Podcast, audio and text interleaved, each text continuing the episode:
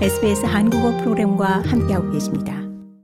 호주의 1월 실업률이 4.1%를 보이며 2년 만에 최고를 기록하자 연방 야당이 호주의 경제 상황에 대해 우려를 표했습니다. 호주 중앙은행은 실업률이 올해 말께 4.4%까지 오를 수 있다고 전망합니다. 피터 더튼 연방 야당 당수는 호주의 경제 동향이 매우 우려된다면서 이 노동당 정부는 전반적 경제 상황을 더 향상시킬 필요가 있다고 말했습니다. If you haven't got a job, uh, the tax cuts uh, don't matter to you at all. So.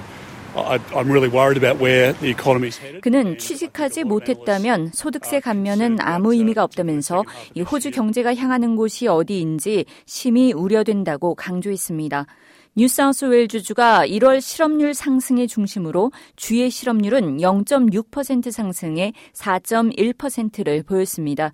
지난해 6월 실업률은 전국적으로 낮은 2.9%를 보였지만 그 이후 3만 3천 개의 풀타임 일자리가 사라졌고 이 중 2만 2천 개는 여성이 가지고 있던 일자리였습니다.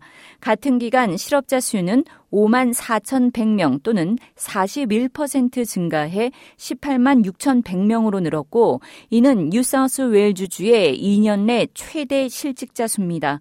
반면 빅토리아 주의 1월 실업률은 0.1%포인트 줄어든 3.9%를 보여 이 국내에서 유일하게 4% 아래의 실업률을 기록했습니다.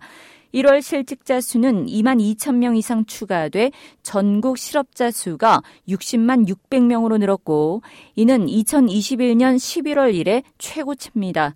1월까지 1년 동안 총 실업자 수는 거의 15% 증가했으며 지난 9개월 동안 일자리 창출이 둔화되며 악화된 것으로 분석됐습니다.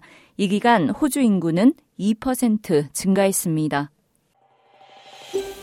더 많은 이야기가 궁금하신가요?